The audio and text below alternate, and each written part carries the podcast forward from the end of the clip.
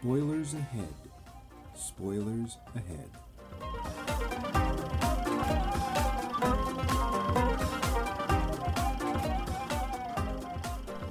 Hello again, and welcome once more to yet another thrilling adventure in the serial Max Mike Movies. The show that asks the question, How much? This week we're continuing with our series, Then and Now, also known as, What, this again? No, wait, we're not. See, this is the embarrassing part. I really have to apologize for this, folks, because uh, I normally we normally write introductions. Mike is very good about doing it. I less so, especially this week. I just completely blanked on writing an introduction. This Wait, is wait, wait, wait. fact, what? Th- this is usually the part where I apologize for something. Are we saying that this week you are going to apologize for something? Yes, we are, and here I go. Well, it's about time, you know. You've made so many, many, many mistakes. It's about time I made one. I mean, really, just to make you feel better. Uh huh. Uh huh. Yes. Yeah. This is, in fact, a different series. This is our series. I keep meaning to watch that, where each of us, each week, chooses a film that we've been meaning to see, we've always wanted to see, or thought about seeing, and just for whatever reason, haven't. It's kind this of like week- writing an opening. It's that thing you just keep meaning to do, but somehow didn't. Yes, yes, with my terrible habit of having failed on that once. I'm sorry. Uh, people don't know, but we started recording and we hit the button, and Max is literally like, "Oh, wait, I forgot." That is true. I'm actually looking at my notes and going, there's something missing. Oh, the introduction. well, that's why we're professionals. Yes, that's right. Send your money to. Yes, this could uh, I could get a do- my pay doc. Yes, but uh, let's take care of a little quick business. Ooh, business. As you know, you can uh, find us on our website maxmikemovies.com. I'm there right So- now. Yep, we can. You find us on the Twitter at Plort Max Mike Movies and on Facebook also at Max Mike Movies. You can email us at us at Max Mike Movies. We encourage you to do this. We've gotten some good ideas from our listeners for uh, series or movies to do, and uh, if you make a suggestion, they belong to us. Us, you understand? You can't have them anymore. Yeah, we merchandise the heck out of them. Yep, Uh, we also, certainly do. They're all going on mugs. also, hey, you know, help us spread the news of our wonderful show and get out there by telling people. Say, Hmm. Stop hey, random- yeah, just just walk up to people's houses, knock on their doors, and say, hey, you know, you should be listening to a podcast called Max Mike Movies because awesome. Yep. Stop people randomly on the street and order them to. Or make them them. take make them take out their phones and use the podcast app of their choice, either the Google Podcast app or the Apple Podcast app, to listen to us. Yeah, Go do it now. Pause pause this recording. Go out, get at least 12 people to listen to us, and then you can come back and listen. We'll wait. you said pause so you could write notes. Yes, I did. so, So so thi- what's the I- series again? What series is this? Uh, this series is I keep meaning to watch that. Oh, okay. And uh, just as a reminder, I am one host, Max Levine. I'm an, another host. Oh wait, I forgot to write out my name. I don't know who I am. You see, the, the, reason that isn't funny is that actually happens. Mike, Mike has, has his name written on all his clothing so he can check in case he forgets who he is. Well, it's useful. Yes, this week we're doing the 2000 Cameron Crowe movie, Almost Famous. This was my choice. It's one of those movies I've always heard about, I've seen scenes from, I've heard it quoted, and I have never actually watched it until now. I'd actually never heard of it until you brought it up. Really? It's, Yeah. a, it's fairly well, sorry, it was fairly well known. I think it's kind of faded out. Yeah, I mean it was almost 20 years ago, so Yeah. there you go. Which is which is you know, say what you will. Although the, these days with well, we'll get to this, but there, there's a lot of interest in shall we say musicians these days. Yeah. The show. So, um, what can you tell us about? Uh, Are you going to do will- plot or are you going to trivia? No, no, I will do. bo- I will do uh, plot first and trivia. Basically, this is a semi-autobiographical movie by the director Cameron Crowe. Not about- Russell Crowe. No, no, and no relation. This is Crowe, by the way, with an e on the end. So is Russell Crowe. No, no, he he he had had, had to have the e surgically removed after he hit somebody with his phone. He no longer gets an E. No, it, it's a it's a rare. Most people don't know this. It's a law in New Zealand that every time you act like a complete jerk in public, you lose one letter off your last name. That's So- why they all have such long last names to start with. It's true. Don't check the internet about this. Just believe me. You know that part where Max forgot to write his notes? He didn't look Yeah. this up either. Russell Crowe does, in fact, have an E on the end of his name. No, so- no, he doesn't. But if you want to write us and tell us about Russell Crowe. mm-hmm. So, So the- yes, this is about a young man who uh, represents Cameron Crowe, who uh, basically becomes, at the age of fifteen, a reporter for Rolling Stone and embeds himself in an up and coming band called Stillwater and travels around the country with them, witnessing their triumphs and tribulations. And going on a little journey of self-discovery and seeing the world of rock and roll and seeing the music that what what goes into creating the music that he loves. Yeah. that's it. Uh, yeah, that's pretty much the whole plot. Is there any trivia? I can't There- imagine there's any trivia. Oh my. God, there's a ton of. There is so much. I'm gonna. I actually had to really winnow things through. First off, just to so you know, the director Cameron Crowe is also known for directing and writing Jerry Maguire, Vanilla Sky, and Say Anything. Well, to be fair, Vanilla Sky was a uh, um, adaptation. It was a Spanish film. Ah, okay. Penelope Cruz was in both of them. And uh, You actually left out one of his biggies. Which one? Well, uh, I don't know if I should mention it because it's actually going to be next week's movie. But Oh, okay. Well, we'll we'll get to it then. well, I'll Uh, enter it the- now. Uh, he also wrote Fast Times at Ridgemont High. Ah, that's right. Oh, and that's going to be our next movie. Interesting. That is going to be. Our, I you know usually I wait till the end, but there you go. So the movie stars uh, Patrick Fugit as uh, William Miller, the young writer. No, no, I have no idea who this guy is. Uh, he's also- been in stuff. I looked him up. Uh, Yeah. He's got one of those faces, though. It's like, oh, you've never met another person, have you? Like, it's so fresh. He's almost like a pod person. Yeah, he really no character written in his face. He kind of reminded me of the lead kid in Super 8, Oh, okay. just because it's like, I don't think I was ever that young. Mm-hmm. like, he's got this sort of, like, this very. I don't know. We'll, we'll we'll get a little bit more to him, but his face is. I'm sure they chose him partially for his looks because he just looks like this innocent fawn, kind of. yeah, Anyway, go ahead. kind of. Uh, it also stars uh, Billy Crudup, that we all know as the Naked Doctor Manhattan. Is it Crudup or Crudup? I always say Crudup. That's how I've heard it pronounced. Uh, Frances McDormand. Oh, oh, Frances McDermott. She is Oh. awesome, awesome. Well, much beloved of the fair, of uh, uh, of many directors. Also, the very young Kate Hudson Yes. And Jason Lee, and a bunch of very strange cameos. Yeah. which we'll get to later. Now, the trivia, like I say, there's a ton. Uh, this is semi autobiographical. When uh, Cameron Crowe was 18, not 15, he toured with the Allman Brothers. And uh, Gregg Allman apparently re- duly distrusted him and kept asking him if he was a narc. uh, they w- he was uh, also in a near fatal plane crash while traveling with the Who. Ah. And that, I'll come back to that. And the character of Russell Hammond, Billy Crudup's character, the sort of lead singer, lead person of the band, is based on Glenn Frey of the Eagles. Oh. Yeah. Apparently, he was a lot like that. Uh, Stillwater's songs uh, were written by Peter Frampton. he He's was- actually he he's in the movie somewhere. I didn't spot him, but apparently he's in there. Okay. Uh, Stillwater too. I'm gonna. I would have this in my notes. It's like, and now from Troy, Michigan. Yeah, that's where I work. ah, Like literally, that's the city I work in. Um, and it's interesting because it doesn't have the feel of a city that would ever have produced a rock and roll band. um, no offense to my Michigan listeners, and I know there's a bunch out there, but it's just not. I don't know. They're just that kind of town. Huh? Well, to be fair, I, I work in a mall, but uh, Troy, uh, the area of Michigan I live in, they don't have a lot of cities that have like a downtown, right? There's not like city centers and stuff. This is one of those. And I may have maybe I've missed the downtown of Troy, Michigan, but I've never seen it. So when they said Troy, I was like, why did they pick Troy? Yeah. Like you know, Detroit maybe, but D- Troy, okay.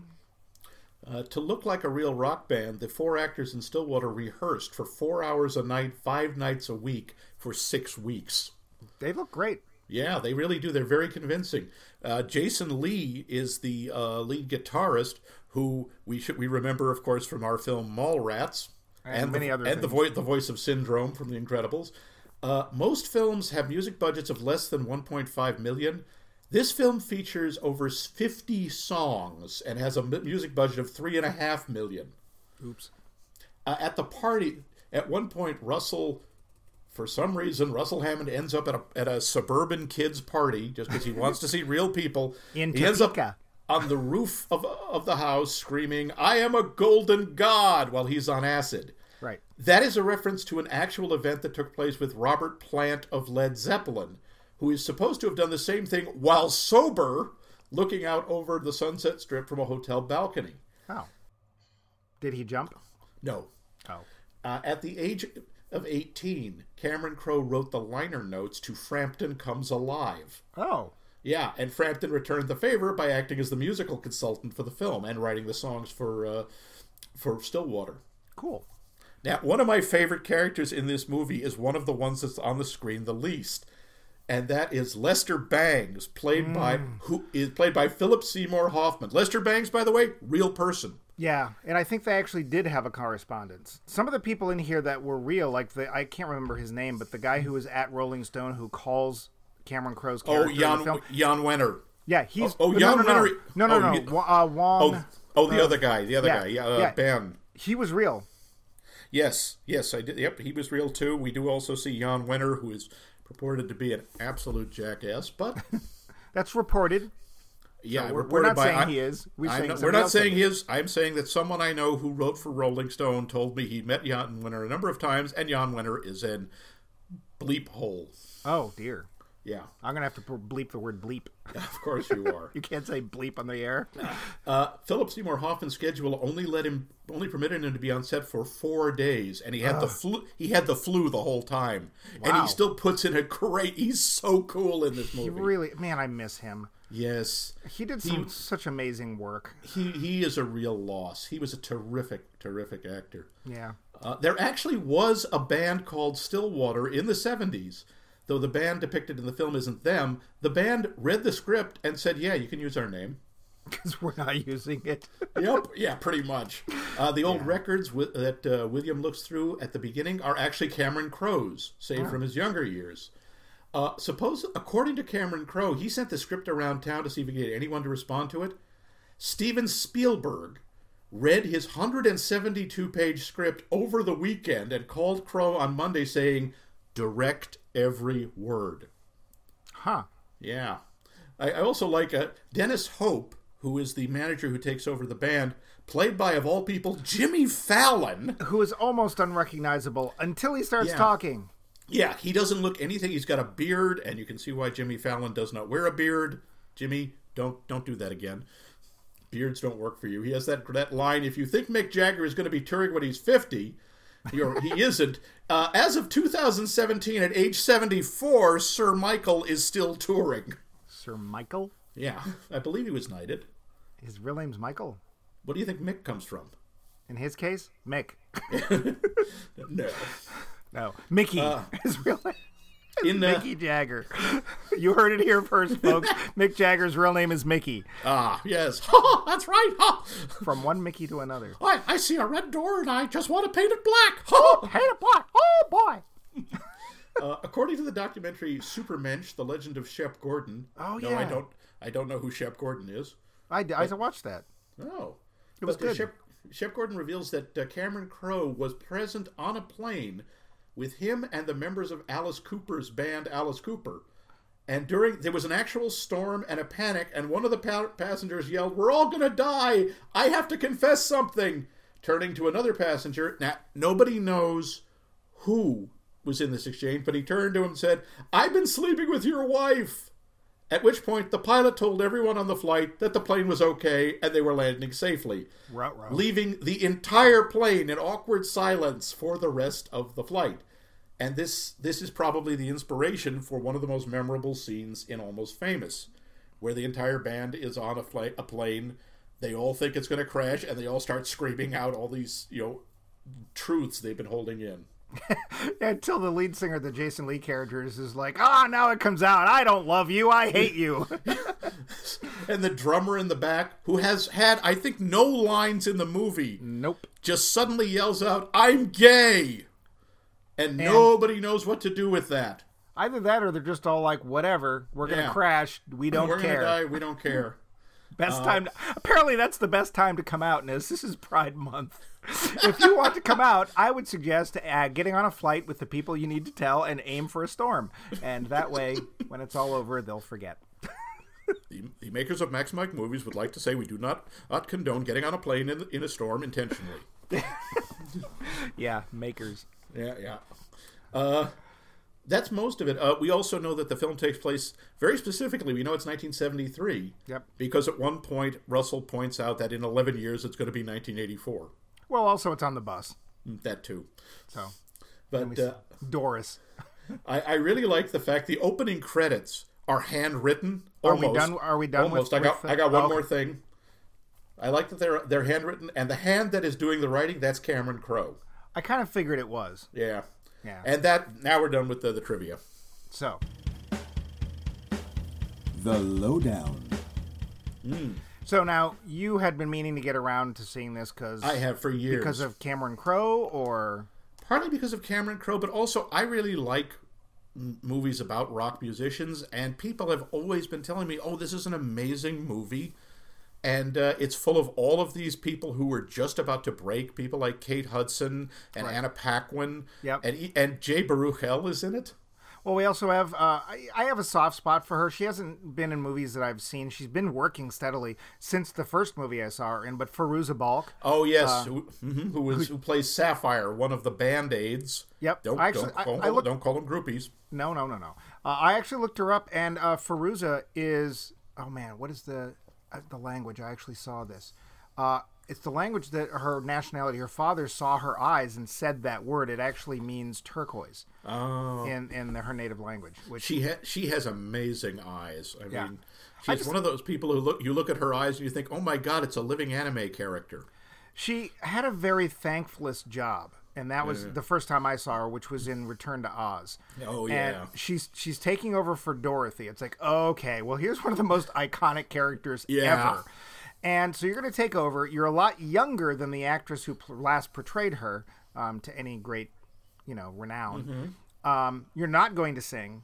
And they're actually going to make it out as if you have mental problems. So the and, poor- and, poor- and you're almost never going to be acting in a scene with another person. No, it's either going to be CG or they're in a costume or something. Yeah. Um, and I thought she did a very credible job. I like that movie. It is dark. Yeah. Uh, it is it is a great film to take your kids to if you want to scare them. yeah, If you don't some- like your children, by all means, take take them to see it. it's like yeah, that you could do double feature. You can do that and Black Cauldron. and um, Oh, God. yeah, so this is what if you haven't seen the film, there is, and this is from the book, so they're actually Mm-hmm. more more uh, faithful to the books than the original Wizard of Oz. But there is Princess Mombi, whose big deal is taking the heads of other people so she can just swap out whenever she wants a new one. Yep. And she's got this whole hallway full of heads that are sleeping. Severed heads that are still alive. and she sleeps without one. So there's Yeah. this wonderful sucking sound while she's sleeping. anyway, we're going far afield, but way this is the afield, way Fairuza, Fairuza Balk's first film that I saw her in. so I have a sort of a soft spot whenever she pops And she up. does a great job in this as Sapphire. Yeah. She's wonderful as this sort of semi motherly band groupie or what have you. Yeah. Okay, and uh, well, so does Kate Hudson. Kate Hudson is the is the Penny character, right? Yeah, she's Kate Hudson is Penny Lane, who is Yeah. in effect the leader of the Band Aids, who acts, who sees herself more as like a muse for the band, and is unfortunately desperately in love with Russell Hammond, who is also desperately in love with Russell Hammond. Well, I, you get the impression, at least by the time the film's over, that he really hmm. does love her too. It's just not enough, and it's too late. Well, Also, she's 16 years old. Well, we, we Yes, guess. she- we think so. We're pretty Yeah. sure. But let's put it this way: it, even if she isn't, the idea is that she's not old enough to be doing what she's doing. Yeah. Um, And you know, of course, the Russell character is is married, and so that there's an issue with that, and blah blah blah blah. I mean, it's mm-hmm. let's put it this way: it's rock and roll, folks. This is not going to Yeah. be squeaky clean. I actually think that things could have been, and probably were, a hell of a lot worse than we ever saw. Very likely. I mean, even though this was the 70s and the level of debauchery had not quite hit what it has since become, it, Yeah. the rock the the rock tours were supposed to be like Sodom and Gomorrah, pretty much. Yeah, and, And- uh, they're cops. Sodom Gomorrah, There, they fight crime. Yep. Uh, I do. I like the opening. the The opening has nothing to do with rock and roll initially. It's just sort of the family life of uh, of William and uh, his mother Frances McDormand and his sister Zooey Deschanel, who is talk about having two women with unbelievable blue eyes in the same movie. I mean, this is another actress who's really well known for that. And she's like the hipsters, like da- uh, darling, right? I mean, she's like, Oh, yeah, of- yeah. yeah. Uh, and she does uh, the, the daughter. I mean, considering she's she's a very ancillary character, she's really more of a.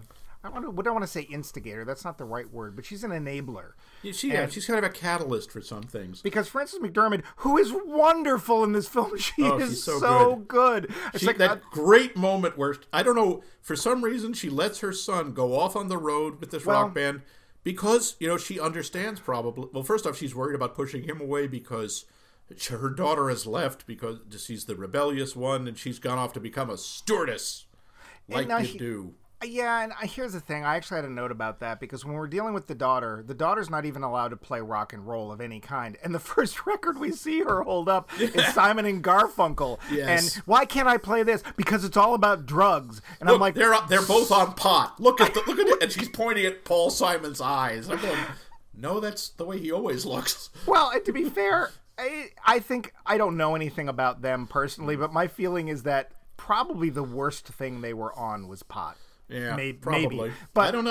I, don't I'm know. trying to think. I'm I, I'm trying to think. I because I, really like Simon and Garfunkel and Paul Simon. After that, I'm trying Mm-hmm. to think of the um, litany of of drug songs and um, yeah, not coming to mind. Uh, Actually, there's a lot of No, religion but- in their songs. yeah, there, there, there kind of is.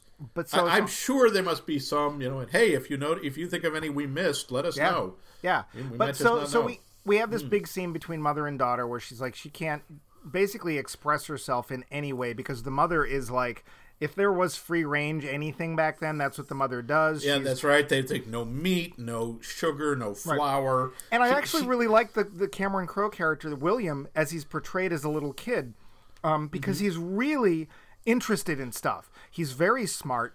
Mm-hmm. He's he's got a very open mind, and he and his mom have a really interesting bond because she's trying to get him to, to see the intellectual side of things and, and the better side of things. And the kid's really good at it. He's like he he's he's he's there. He's excited.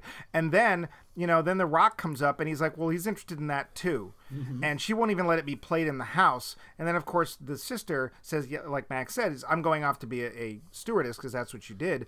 And then the next scene is basically he's going to be going to a Black Sabbath concert. And it's like, wow. Well, no, no, no. There's a scene in there that I, is is very important. There are a couple that are very important that you skip, because when she leaves, she whispers to him, "Look under your bed." Right. I, I've left you some, and she's left him all her records. And when he opens uh, the double the double album, oh, I still remember those. I know we, I know you don't like uh, vinyl. No, vinyl I, is I, stupid. I'm not crazy about vinyl, but I miss the albums, the covers, Yeah. because those things could be works of art. They were Yeah. beautiful, and he opens up Tommy Tommy's the Who, and there's a note in there from her saying, "Play this with a candle burning, it will change your life." and it does. He puts it on, and it's the. It, I thought that one scene is very short while he's listening to the Who, and Now- it, it's a transformative moment for him. You can just see his eyes just light up, and he wants this more than any. And after that, you see him. He's reading Creem. He's reading Rolling Stone. He's that become, and he's covering his room with rock posters, and that becomes his thing. Oh, I have no problem with him Mm-hmm. in that change. I have the problem with the mother. Yeah, because I- she goes basically from no rock in my house to he's going to a Black Sabbath concert. She's taking him. Yeah, it's a little surprising. Although she, the whole time, she's like, "This is a mistake. I shouldn't be doing this." and her whole thing is always, "Don't do drugs." Yeah, she yeah. yells that out the window. She sends him notes. Oh, I also, it's so odd. that He's obviously a prodigy too. He's like incredibly smart because he doesn't know. He doesn't realize he's in high school and he doesn't understand why he's so much smaller than all the other kids and he has he thinks he's 12 years old and they're all 13 and you know oh puberty hit them earlier he finds out he's 11 Yeah. his So mother he- skipped him two grades Yeah. and he's horrified and you know, I don't know if that part of Cameron Crowe's background is true or not, I- but I it would know. certainly be a reason why he was writing for major magazines. Because I, I, looked a little bit into him, and before he got the Rolling Stone gig and that tour, mm-hmm. yeah, when he was 16, he was writing for Creem and the other magazines first. Yeah. So they talk about him having written for the local school magazine, and that's when he starts writing. He somehow I don't know he got picked up, but he got picked up for Creem and there was one other magazine I can't remember what it was. Mm. Um, so you know maybe that part was true too. I don't know. Um, and the Philip Seymour Hoffman character, I mean, I'm. Oh. I, I, kind of want more of him, and I kind of think it's cool that he's not there yeah. anymore than he is. Nope. But he says something, and it's like I'm listening to him, going, "Oh wow, that's just like you know, that's your your crusty old attitude." Oh no, wait, he's probably right. When he starts talking about Rock, and he's like, "Oh yeah, Rock's dead. It's done. Yeah, and it's 1973." It's, and yeah. you're like, "Are you kidding? We haven't even hit blah blah." And then you start thinking about what he actually meant, and yeah. it's like the sincerity of it, the being, the whole idea of rock and roll was that it was a rebellious thing, right? Back in the Yeah, Back it was about the music, and, right. and in the '70s, it was starting to become an industry. Yep, and sure enough, by yeah. n- not even the late '70s, the mid '70s, mm. like right where they're heading, it's they're starting to quantify it, and they're starting to Mass find produce. ways to, yeah, mm-hmm. merchandise it, and it's you know there's no rebellion left in it. I mean, certainly mm. these days there's nothing. You know, forget mm. it. I don't even know what kind of like even rap. You know, I don't listen to rap, but rap is is as merchandised and as figured out and as as computerized as anything else. But it, it didn't start that way. It started no. out raw and primal and scary to white people and powerful. And yeah, now it's a lot of it. And I'm sure there's still some in the underground scenes. That apparently is where you go to find quote unquote real music but yeah, most of the popular stuff is extremely it's processed, it's focus grouped, yep. it's auto auto tuned, and God knows what. Anyway, we're, we're sounding like two old men, but what, what we we are. Yeah, we kind of are. Yeah, but it's like when he I said. Do, I wanted, but he said that he's like, ah, Rock's dead, and I'm like, 73, dude. Re-? And then you just start thinking, yeah. And it's like I actually want to know more about that character, Lester Bangs, because he's like, this guy's interesting, and yeah. he still loves it. You know, you see passion like this in a, a, few other films. Like you see it with um, John Cusack's character in High Fidelity. Mm-hmm. You see it with Jack Black in the same movie. Actually, in, in, many any film that's got music in it, you see Jack Black's utter passion for music, and I think it's when he's at his best. Yeah. And it's it's like these are people I would love to sit down and because I don't understand music enough. I don't get it enough. It yeah. touches me, and more and more as I get older, I find music is actually having way more of an emotional effect than it used to when I was younger. Hmm. But it's like these are people who really get it and I want to know more about this guy. I'm I'm interested, and I again I kind of want to see more of him in the film, but this isn't about him, and his influence is kind of perfect. And the, the, advice he gives, every bit of it is right. Yeah. When he says they're, you're gonna they're gonna want you to be their friend, the musicians, the band, they'll want you to be you'll want to be their friend because they'll want to make you you want to be cool, and they're gonna make you cool. Don't do it. You cannot be their friend you have to write about you have to be honest and unmerciful. Yep. a, I love that phrase honest and unmerciful. And he's absolutely right and that is one of the central conflicts of the movie yep. is william hangs out with these guys travels with them and he becomes part of them or he wants to be part of them. Yep. And it's not it's not clear it's not like they're manipulating him consciously but of course they are Right.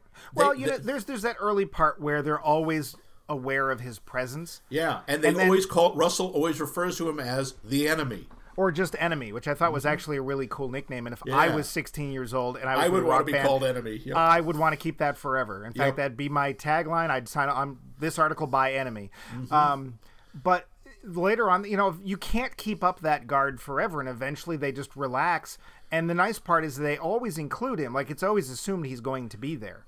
And I don't even know if you can do this anymore, you know, because everything mm has been mm. so, you know, monop or not monopolized, but so merchandised and so thought out that I don't think you can have that raw experience of just being there and mm. somehow not being in the band, but being in the band.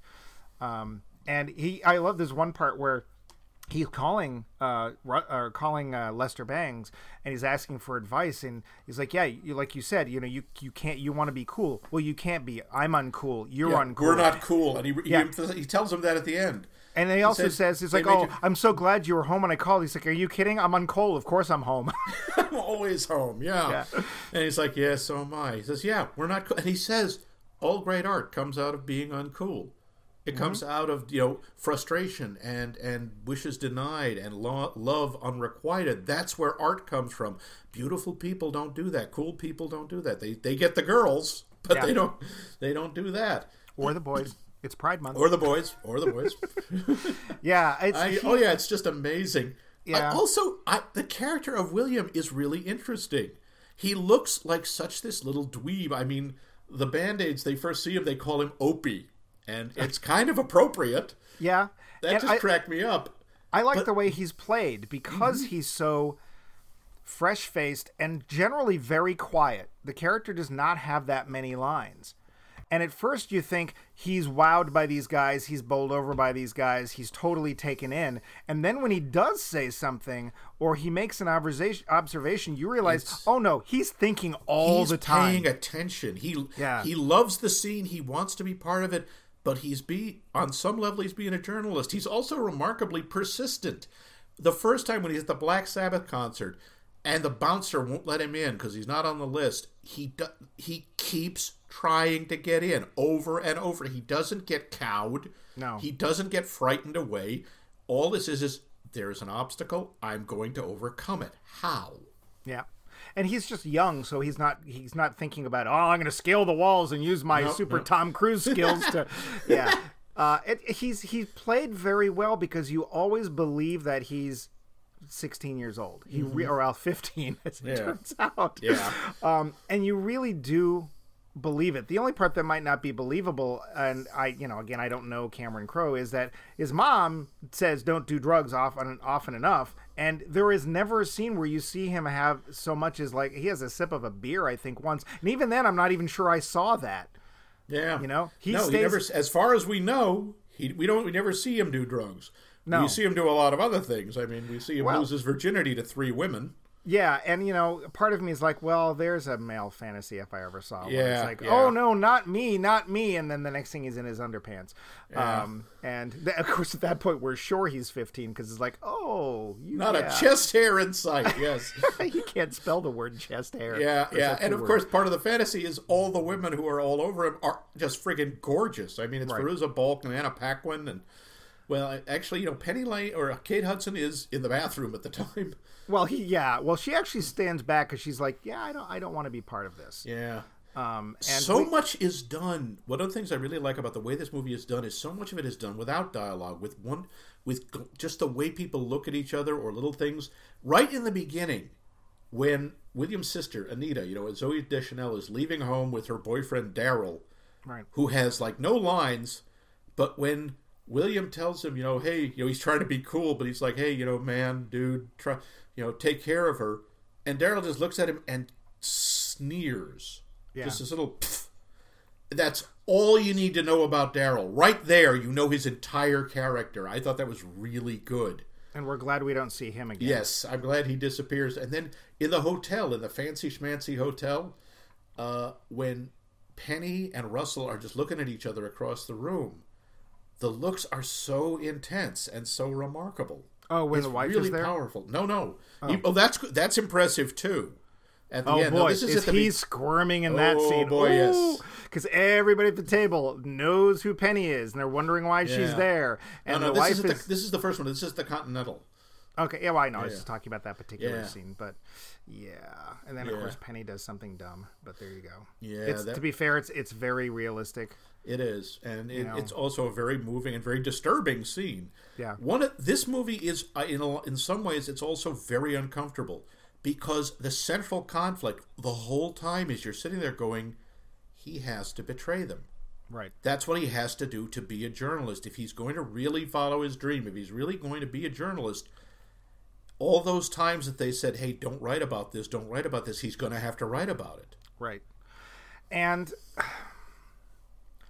it does because because we never get to see or hear the story, you know, because there wasn't one, right? There was no Stillwater band in '73, or if Mm-hmm. No, there was, didn't. it wasn't this band, and so this this part isn't. He real. did write. I mean, Crowe wrote about the Allman Brothers. I he don't think it was a hatchet job, but uh, I don't know. I, I, I didn't look that far into it. I did look in far enough. Now I want to read the book that Fast. Times at Ridgemont High. He went undercover as a high school student. He was Oh, 20. really? Yes, and that's why he wrote about it. And apparently, he actually Oh. centered the book on five specific people. But he. I think it was just the senior year. He showed up and was like, uh, "I'm going to be registered. I'm going to be a high school student, and I'm going to write about this." And so he did this. He actually did that. Like, here are all these kids that I'm going to get to know. I'm too old for them, and I'm going to write about that they said. Ooh, I have to beat my own self. ooh, weird. Sorry, he wrote about stuff uh, that they probably didn't want to see. Now, of course, he probably changed their names because these are high school kids. Who cares who they are, right? Mm-hmm. It's only important that it's sincere. But with a rock band, that's what people are reading the article for. So, Yep. you know, and of course, sure enough, he prints the article. They do their fact checking, and everybody in the band goes, "We never said any of those things." yeah, they deny it. Although eventually they don't, or Well, Russell Russ- at least confirms it. But yeah, Golden God, I never said that. Wait, did I? I don't think I did. I love the scene in Topeka. Uh, could you imagine? Like that is the dream of every high school kid. Like I'm having a party at my house, like I do. Of course, this kid apparently knew everybody in high school because I have never seen a party that. Well, no, I did. yeah. I take it back. I did actually go to a party in high school that had that many people in it. But and this is in Topeka, Kansas, um, which if you're interested Mm-hmm. Yeah, go- Topeka, he Kansas, goes to this I, kid's- I did a movie about Topeka, Kansas. You know, Uh, you can ah, see that on my YouTube channel. But anyway, so for some reason, Russell's just like, I got to get out of here. And th- they run into these kids and like, hey, you want to come to my party? They're walking down the street, Russell and and uh, William, and there's like, hey, are you in Stillwater? Yeah. Hey, I'm giving a party. You want to come? And Russell, who's just had enough with the band right at the moment, basically says, you know what? Sure, I Well, would a, love it- to go. It's to a great shot because he looks over at William and William starts shaking his head really hard. Yeah, no, and no. Russell starts nodding his head. and as he says, I want something real. He's saying, Yeah. I want to see real people. So he goes there and he drops acid. And th- they has one of the best lines in there, which at one point the kid says, You want to see me feed a mouse to my snake? And Russell goes, Yes. Yes. but also, it's like the kid comes up and it's like, "Hey, there's acid in the bra- in the big cups," and Russell just takes a cup and downs the whole thing. Oh, And- God. And, William's like, uh, "No more acid, no more acid." and, sure even- enough, he ends up on the roof, and Right. he's like, and William is afraid he's going to jump, and he's up, and it's it's just such a great scene because he's like, okay, my last words, you can write my last words.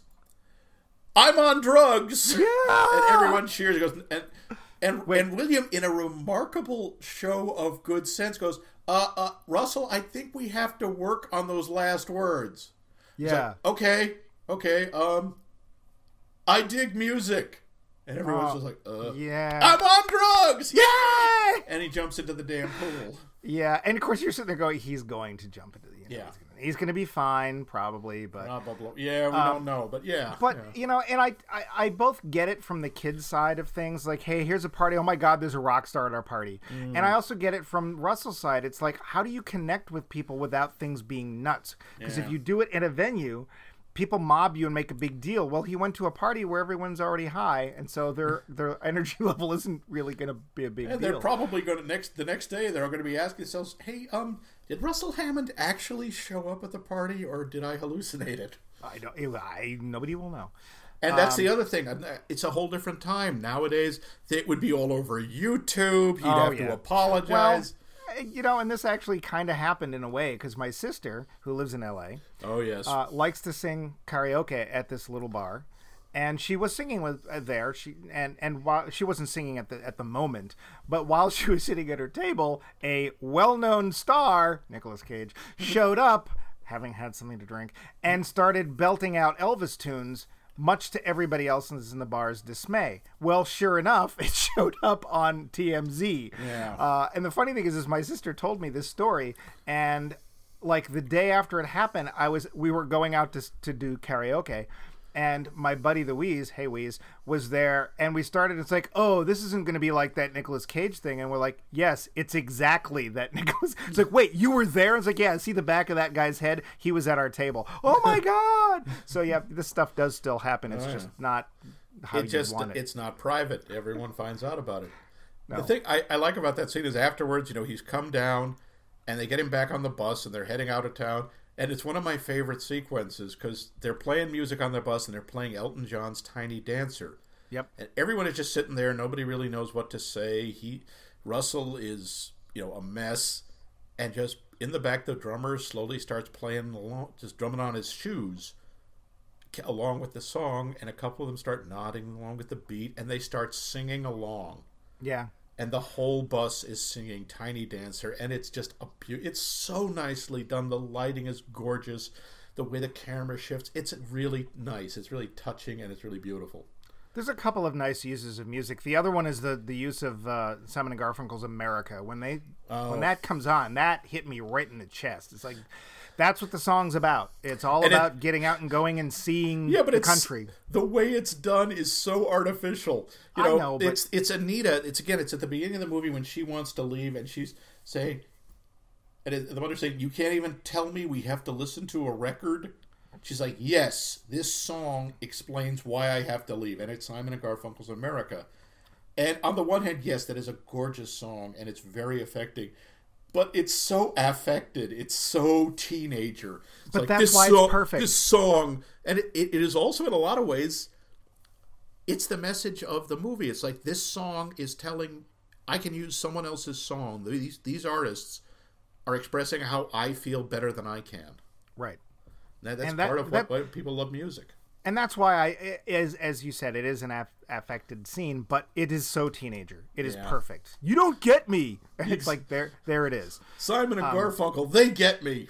Now, I'm going to go follow Paul Williams. Uh, that's a that's a that's a deep dig. So Very um, very deep dig. Yep. interestingly, Tiny Dancer actually hit me twice in two days Oh. because the day after I watched this, I went and saw Rocket Man, which we will also be talking about Mm-hmm. Yep. in another movie. But of course, hey, big surprise, Tiny Dancer shows up in that. Yeah. Um, and there's been some musician, and I, I can't use the word biopics because uh, at least Elton John has come out and said specifically it's not a biopic, it's a fantasy.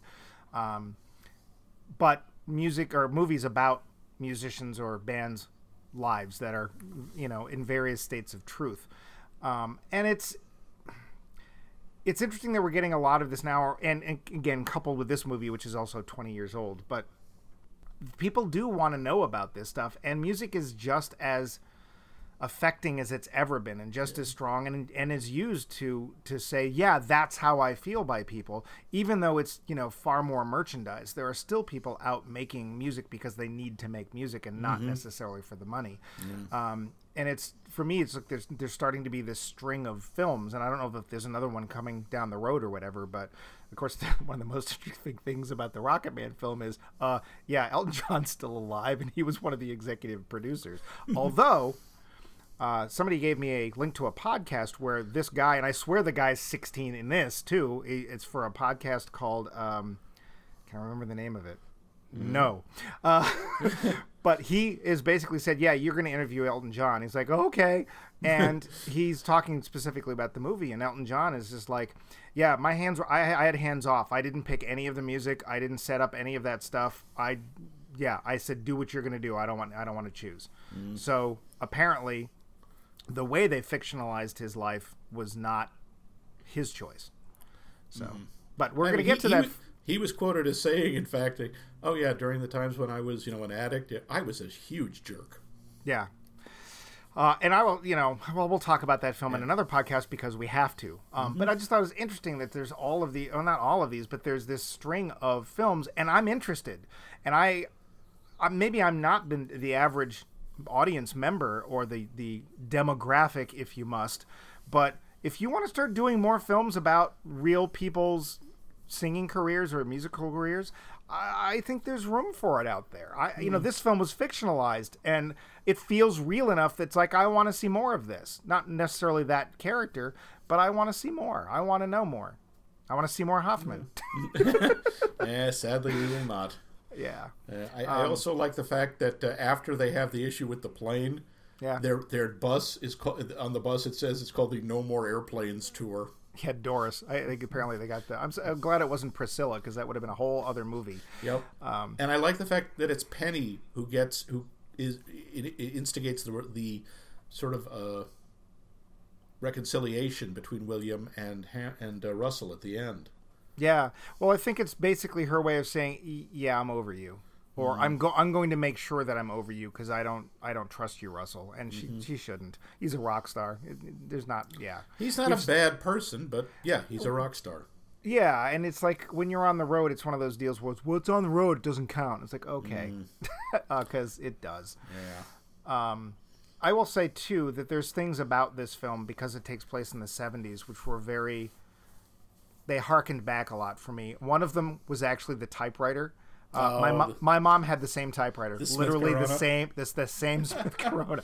So growing up, whenever we had to type anything, we did it on that typewriter. Uh-huh. Um, and of course, like Max said, vinyl. I, I personally don't harken back to vinyl. I hate vinyl. Um, and if you want to write us about why vinyl's wonderful, you can go ahead and do it all you want. We'll read it. We won't agree with you, or at least I won't. I just, again, if you grew up with vinyl, it skipped, it scratched the second time you played anything. Yeah, and it wore But- out. But you sat there holding that album cover, reading the lyrics when you were listening to that music. You, and I don't know if people do, do people still do this, but people, when I got an album, even in the CDs, when I got an album for the first time, I would sit there and listen to it all the way through and reading the lyrics along because I wanted to know what's going on. And I don't know if people do that anymore because now music's freaking everywhere, right? You don't always get liner notes with digital music. You can, but you have to work for it. Well, and even with a CD, it's like, oh, it's there. Let me get my bifocals. Yeah. yes. Oh, I can't read what you say down here. Oh, yes. Oh, I think he said the F word. Uh, but it was, yeah. There's there, things weren't didn't feel as hurried. I don't remember being as hurried when I was in the 70s. Mm-hmm. That was kind of nice, and of course back then you couldn't be because it's like, well, there's no internet. I love when they make mention of that thing called a mojo. I'd never oh, heard Oh of it. yes, that's Have right. you? One of the yes, that was one of the prototype fax machines. It was 18 minutes a page. yep, and they're talking about it like it's the speed of light. It's amazing. It's only 18 minutes a page to broadcast. Well, and they don't show it, but they suggest that what William, because the, the editors at Rolling Stone are like, um, hey, we were getting your bills. Uh, where's the story? It's due in four days, and send us what you've got. And all William has is what they were not even post-it notes because they didn't have post-it notes. Yeah, it's like They're napkins and- yeah, scraps of paper. So did he? I'm guessing that this Mojo thing looked sort of like a, a photocopier of the time. So did he just sit there and place them all in the glass and just send pictures? No, he, we see him at some point trying to type some of it up, and I think that's what he ended up do, doing with most of it. He would have had to; they wouldn't have accepted it in forms of notes. I mean, only Hunter S. Thompson could get away with like handing in cocktail napkins with his story scrolled on them. Oh yeah, I don't know. Um, there there is this sort of bit where you're starting to wonder: Can William actually write this? Um, we know that there's been evidence of it because heck, Rolling Stone called him. Mm-hmm. And they said, "Hey, we want you." Is this when he lowers his voice? Is this, yes, is this yes, William Miller? this William yeah, Miller. the guy, same guy who wrote the story. Uh, uh, uh, yes. And then his mother picks up on the extension. I, I need you to do that thing where you fix the garbage disposal. He's like, uh, uh, and then and the guy assumes that it's his girlfriend, not his mother. Oh, I think he says something about yeah, you can't let moms. You know, No, no, he let- says, I know what it's like when my lady wants me to do something. You know, you better go do it. I thought he said old lady. So No, anyway. no. He- Uh, he every, thinks it's- every time mom gets on the phone, Oh. it doesn't matter who she's with. They utterly are under her spell. Yep, the best is when Russell gets on the phone because there's William and his mother is saying, "You need to come home. Where are you? You're doing drugs and blah blah blah." And Russell's nearby, and he picks up the phone. And he's gonna be like, "I'm all suave, Mister Rockstar. I- I'm gonna mess yeah, with her." Yeah, yeah, yeah yes, ma'am. Yeah, yes, ma'am. It's and, hilarious. he, and he and everyone else, like the, the hotel clerk, uh, they all say, Your mother kind of freaked me out. and he just is glaring at William. My one of the great moments, and I, rem, I remember this is the one moment I remember from the trailer, and that is his mother. By the way, is a, a college professor, a Yes, psy- it is. professor of psychology, and she's giving a class, and suddenly she stops and goes, I, I, "I'm sorry, I can't focus. Rock stars have kidnapped my son," and a girl in the front row is writing that down. I'm surprised she doesn't have "Love Me" on her eyelids. um, she's either the worst mom in the world or the worst mom in the world because she's either too crazy and too clutching or she lets her son go off with Stillwater. Uh, it's like, well, now you be good. Uh, okay. And it, actually, to be fair, all you have to do is talk to her. And it's like, oh, yes, I won't do. Yes, I have just cleaned all my underwear and socks. I'm fine. Um, she's so good in this. She's so because the thing it's it's not necessarily if she's a good mother or a bad mother. She seems real. She seems she's to, to me she's totally believable.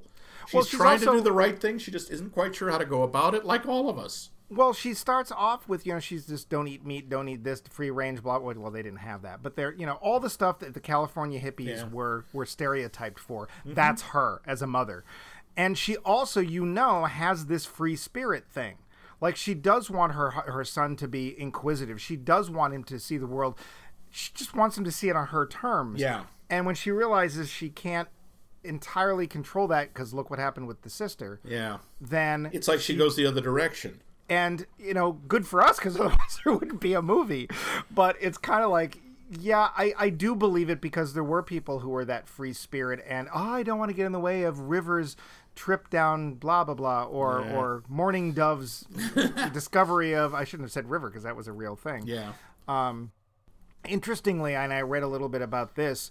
Uh, apparently, there was the big rift between Cameron Crowe's mom and his sister, and they hadn't actually patched it up all that much until when the film was being made. Apparently, there was they were both on set, and they, it was interesting. Apparently, his mother was on set, and he said, "I don't want you to be talking Yeah, with Frances McDermott." And apparently, that didn't stop her from doing whatever yeah. she They, wanted. he comes over and finds them. They're having lunch together. Yeah, and apparently they got on great. But Mm. the sister and the mom talked a little bit on set, but it was icy. So apparently that that big part was was not true. Mm. But um, I, I've gone through my notes. How about you? Yeah, no, I'm pretty much uh, done with mine. Now we have to unveil the mystery. Did Max and Mike like this movie or not? We're terrible about this. Yeah, but we really are.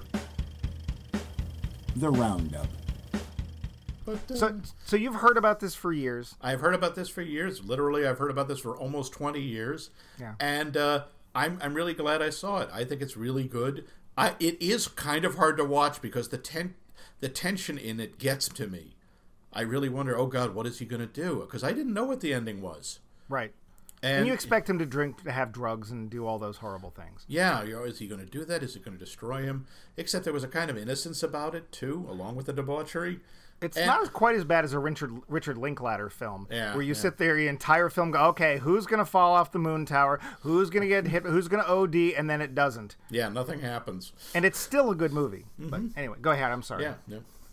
So yeah, I enjoyed it. I, I it gives a great feeling of what the people who love music and why. I mean, there's that great question that f- when he finally gets his interview at the very end of the film, and he asks him, "What do you love about music?" and he says, "Well, first off, everything." Yeah.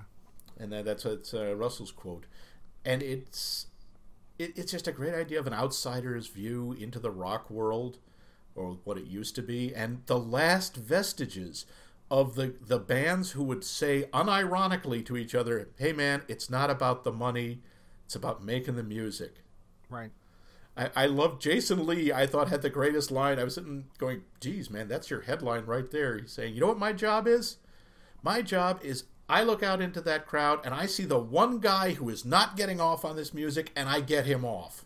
That is what I do." And you know, there was. Uh, what else, Max? What else? Do you, I, mm. there's a lot of stuff I can talk about too. I don't want to uh-huh. interrupt you because I keep doing that, mm. uh, like this. yes. Uh. what because I, so much agree with you i really do you know and i and it's interesting because again this is a fake band so i don't know but i mm-hmm. get the feeling that to make this music to be in this sort of thing you kind of have to be that crazy mm. right like i don't agree with the debauchery and stuff. It's not something i would do. I don't agree with the use of people because there certainly is people are used in this. Yeah. and you could sit there and argue back and forth you know uh, oh willing participants or whatever. But it's just you there's this whole i don't know what you would call it, like this this debauched roman empire empire kind of behind the scenes stuff that goes on. And i wonder if you can make that kind of music and not have that. I don't know but you get the feeling that the people who do this stuff, whatever kind of creative person it is, that they're all on some level kind of crazy.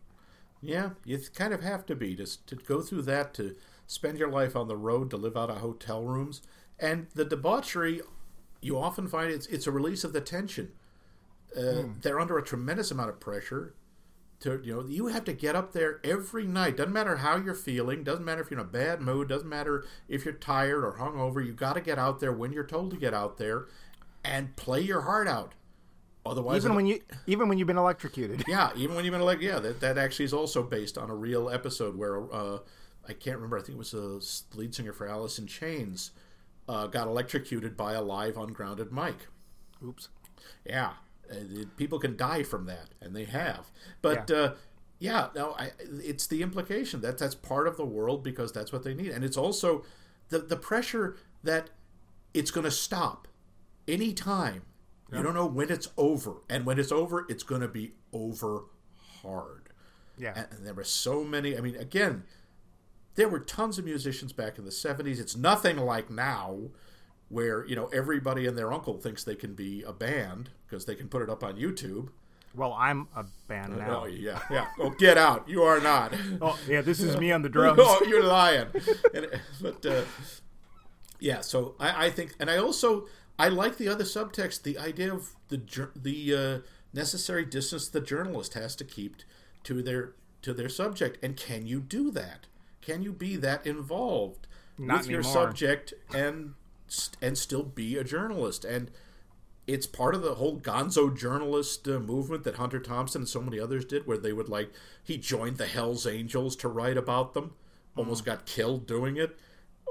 It's I, I think the the story is interesting, and I think the subtext and the questions it raises are really interesting. I think the performances are terrific. I think it's really fun to see all these people like who the back then, you know, Jimmy Who, Yeah. Uh, Jay Baruchel, who the hell's he? He wasn't in there. Yes, he was. Jay Baruchel was um, Baruchel. no, Mun- uh, Vic Munoz. He was. Uh, Oh, that's who it was. I kept looking at that Yes. face going, that annoying kid. Yes. It's like, I know that annoying kid. the Who kid who is that kept annoying insisting kid? on everybody sign his shirt. yeah, That- okay. That, was Jay Baruchel. I, I think it's Baruchel. Whatever.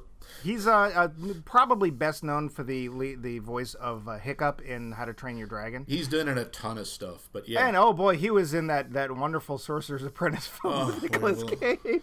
yeah, yeah, and yeah. Again, and Philip, we have Philip Seymour Hoffman. We have Billy Yeah. Cru- Crudup or Crudup, however you pronounce it. Yeah. We have Ed Frances McDormand. We have an amazing cast, and they are all used really well. And the music is great too. Yeah, it is. Um, This is I, a really good movie.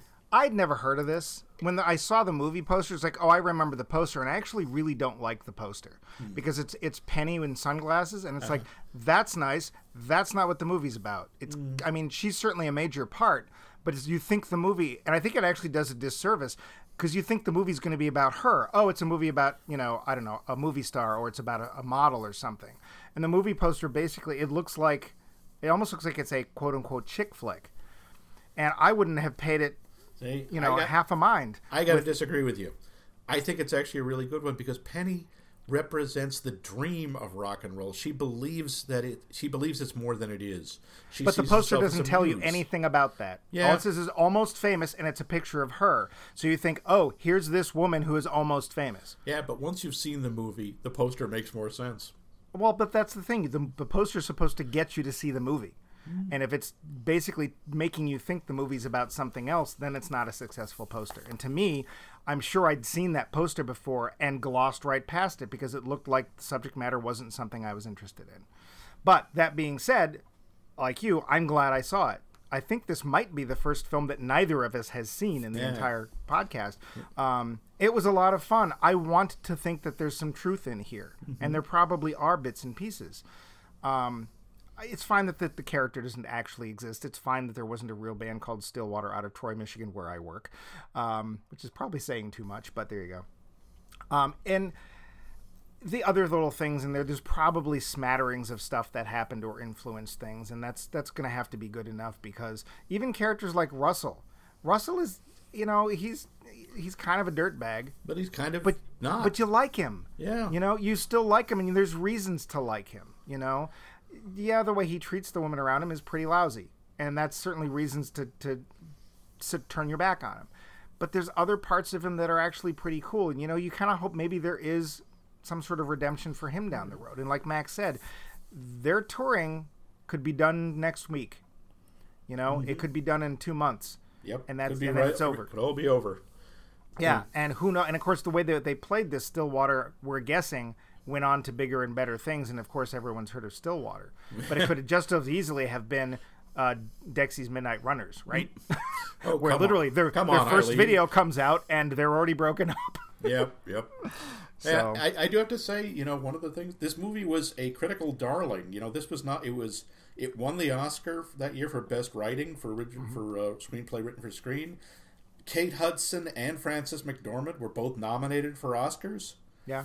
And uh, but the movie did not do well. It was a sixty million dollar budget, made about fourteen million.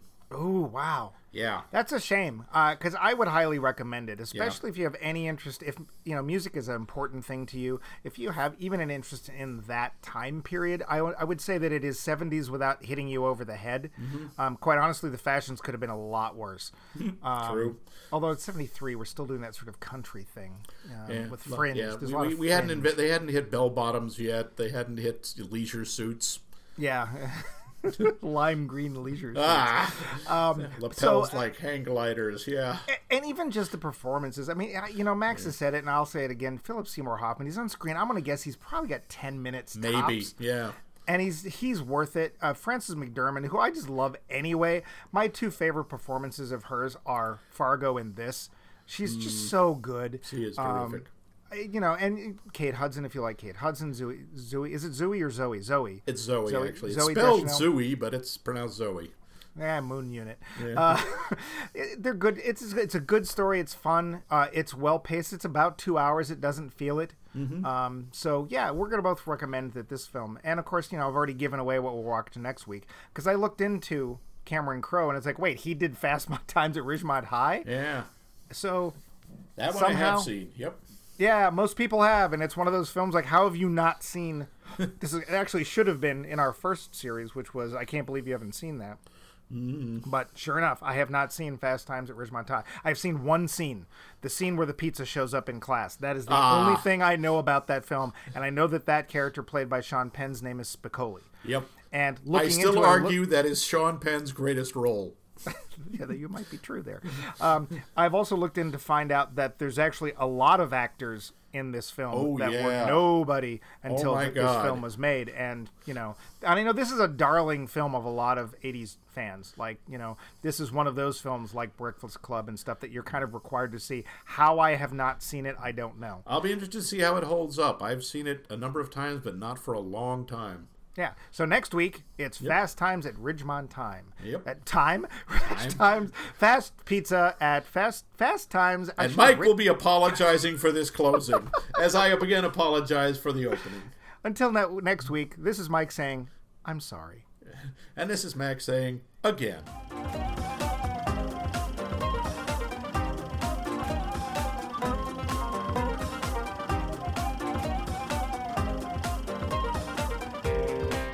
Max Mike Movies is a co production of The Voice of Max and The Movie Wrench. I've apologized far too much. Now it's your turn.